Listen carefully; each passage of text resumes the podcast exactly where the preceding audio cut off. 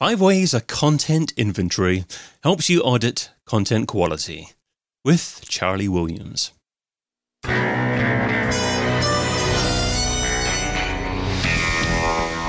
InSearch SEO podcast is brought to you by Rank Ranger, the all in one SEO platform that helps scale your business through data and analytics. Hey, it's David. How good is your content? When was the last time that you carried out content inventory. That's what we're going to be discussing today with a man who defines his job as helping clients make better choices for their websites so they can reach their customers and speak their language. He's run SEO events and a conference in his hometown of Oxford in the UK, and he's an on site SEO and content design consultant at Chopped, a digital marketing consultancy he's set up that's dedicated to helping make better websites and smarter SEOs. A warm welcome to the InSearch SEO podcast, Charlie Williams. Hello there. How are you doing? Thank you very much for having me on. Yeah, very good. Thank you so much for joining us, Charlie. Great to have you on. We can find Charlie over at chopped.io. So, Charlie, how valuable is it to audit your content? Well, I think today it's more valuable than ever. Uh, we're, we're in a, a situation now as we come towards the end of 2022 where we've had an entire raft, a gamut of updates from Google, mostly based around this idea of producing better quality search results through unearthing better quality content. In fact, you know, some of them uh, are deliberately named around better content in the product reviews updates, the helpful content update, for example.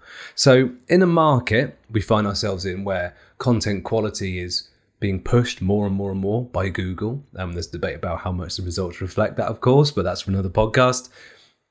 In that situation, uh, being able to review our content quality and start making actionable decisions based on what we see around our content, I think is extremely valuable. It's very easy for us to pull in reams of data on the technical side of our website, on the link side of our website. It's much harder to quantify and put some data around our content. And that's why I find doing an inventory can be really helpful. So, today you're sharing five ways a content inventory can help you audit content quality. Starting off with number one, understanding how popular your content is. Yeah, absolutely. So the idea of doing a content inventory, and it can take many different forms. Normally it's like a spreadsheet, or sometimes you can do it within a tool. But you have this list of all the active pages in your website, and you pull in a ream of different data points around those. And one of the key ones of that, of course, is the popularity of that content. And for me, I do that uh, with a couple of metrics, but we look at how much organic traffic the pages are earning, obviously from a you know a search point of view, but also um, all traffic to those pages from every channel. As you know, something like page views from Google Analytics, for example, or you know a similar kind of metric. The idea is understanding which of our pages are really popular, which ones do people enjoy, which ones seem to convert. There's different ways we can look around that, but the idea is understanding which pages are really popular that search engines push and also which ones are really popular with our audience generally. And sometimes there's a difference there. It might be that actually some of our pages people seem to really enjoy and navigate to or find really useful, but search engines don't show them very often. Now, is that because they're hidden away? Is that because we need to optimize them better? We're not explaining what they're about very well with things like title tags, whereas actually within our website experience, we clearly navigate to them. that's just one example. There's lots of ways of going about it, but it's an extremely helpful exercise at the beginning of this, reviewing your content quality to be able to say, here's the pages that are doing really well. Here's the ones that search engines seem to really push, and here's the ones that generally get a lot of interest or do something positive for us in some way. So, finding out how popular your page is obviously key, um, but uh, your page isn't going to be popular at all if it's not indexed. And checking what Google has chosen to index at scale with the URL inspection API and log file data is your point number two. Yeah, definitely. Now, this is something where I like pulling in that sort of more technical side of SEO into a content inventory because, of course, unless a page has been crawled or indexed, it can't appear in the search results. So it might be we have these pages in our inventory that we find that are not pulling their weight perhaps organically because they're not being crawled or indexed, they're not being found in some way. So doing this inventory helps us spot those situations. Here's some popular content that Google can't actually see or find, so it can't be indexed. Or uh, another situation, here's some content that we've got on our website that Google's choosing not to index. And we know that Google is becoming more judicious, shall we say, to put it politely, more fussy about what they choose to index or not. Well, if we have an inventory of all the pages on our website and we can see this section here is just not getting indexed, that's a big clue that that is not perhaps living up to the standards that Google wants us to hit. So we can then take action on that and go, right, what can we do to improve this? What pages are ranking around this subject? What do they do that we don't? Etc. The point of the inventory is it leads us to making actionable decisions about our website and its content because we've got some data points that guide us towards thinking along these things. Otherwise, we might not even realize. A little fun side note for our listener. Uh, we were talking beforehand about the pronunciation of inventory inventory mm. or something else. And um, we, from a UK English perspective, we've uh, come up with inventory, and you agree that that's the way. Yeah, that's the way you pronounce it. But you've just been uh, spending the last minute or so saying inventory. But um, it's it's all well and good and uh, a little bit of fun. I think I'm I'm trying to sound more posh because I'm on a podcast with you, David. You see, I'm trying to sound. If I feel if I sound posher and more eloquent, people might listen to what I say more. I don't know. Oh, I think you'd uh, win the, uh, the, the posh uh, rating between you and me, but uh, maybe we should um, ask um, Rank Ranger listeners to uh, tell us what the definitive answer is to that one. But uh, before we get too sidetracked, let's say point number three is finding hidden sections of poor quality. Yeah, and this very much relates to that previous point.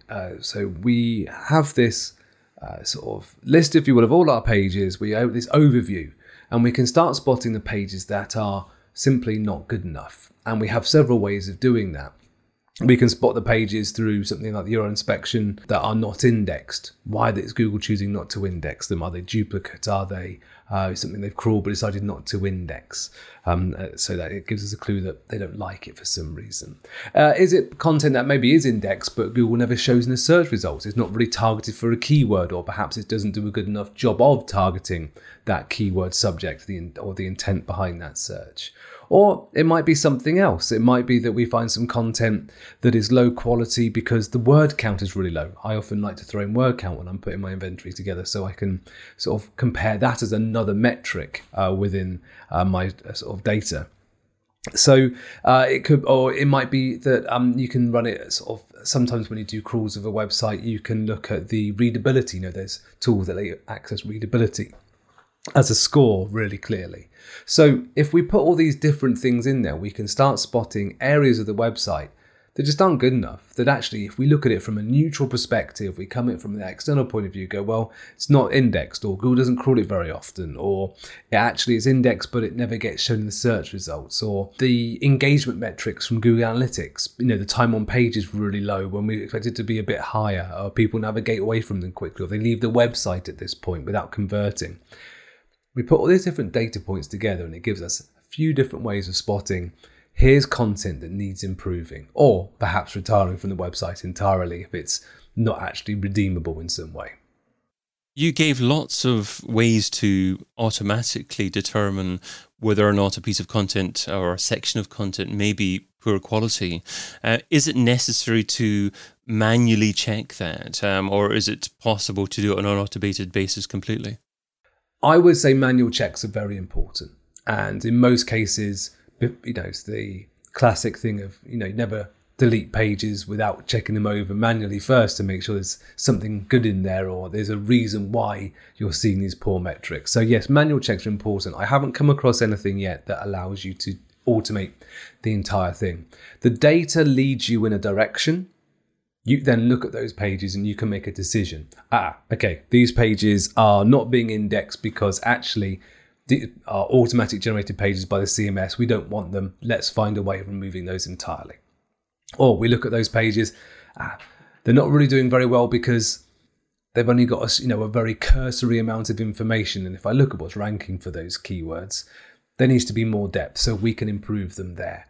It, the idea is that, is that um, especially if you've got a large website dealing with thousands, tens of thousands, hundreds of thousands of pages, but if you're dealing with a large number of pages, you need to have some clues. You can't just start at the website and start crawling through manually and trying to work out what's good and what's bad.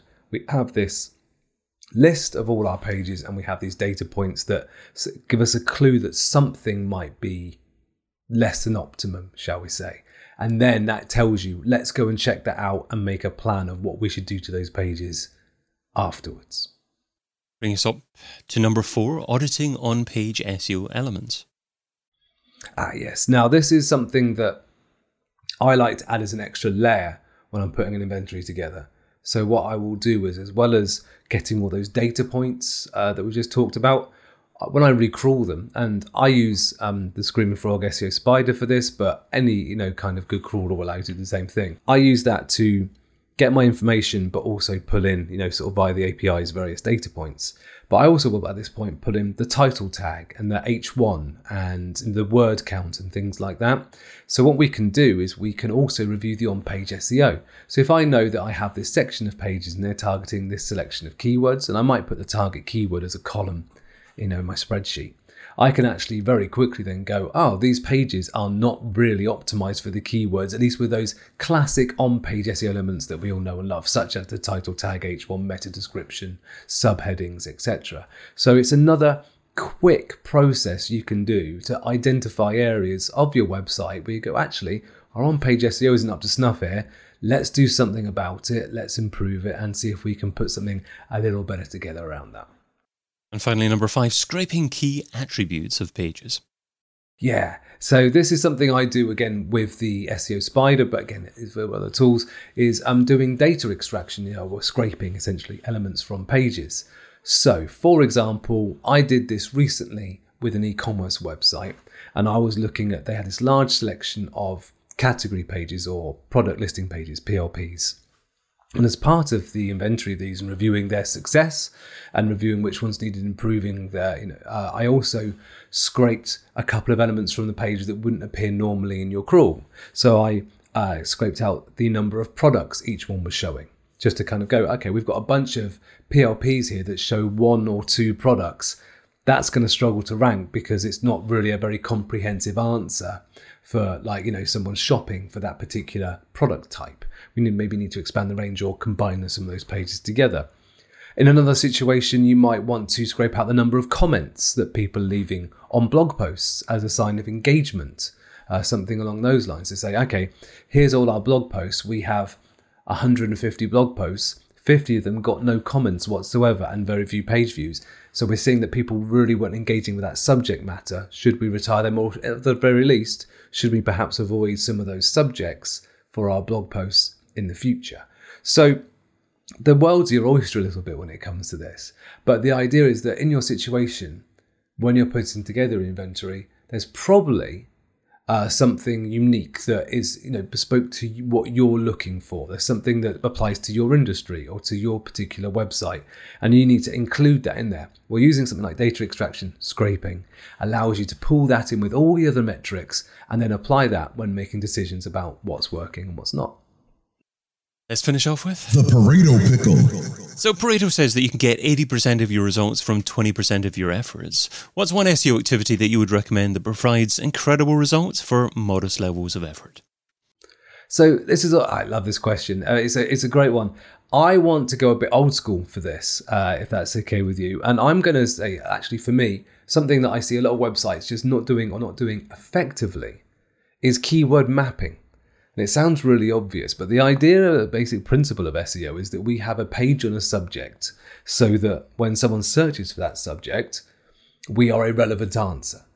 And what I see too many websites doing is they have large amounts of keywords, but they don't actually do the, the joined up bit where they have their keyword research on one side, they have their site diagram or their layout or the structure on the other, and they haven't actually been through the process of going, here's the sections of the website that are going to be for each keyword. That you know, marrying those two elements together. Keyword mapping, going, here's our section on this, here's our section on this, here's our section on this, and making sure that each of those landing pages is actually the right type of content for that keyword. So if someone is shopping for something, you have a PLP or a product page available. If someone is looking for help on a subject, you have a blog post, a guide, or a how to sort of page on that subject, actually marrying that intent of the keyword to your content. So for me, keyword mapping is a real win that a lot of websites can do. And if you're starting a new website, it's one of the most fundamental things you can do, but also one of the most effective. You need landing pages for all your target topics.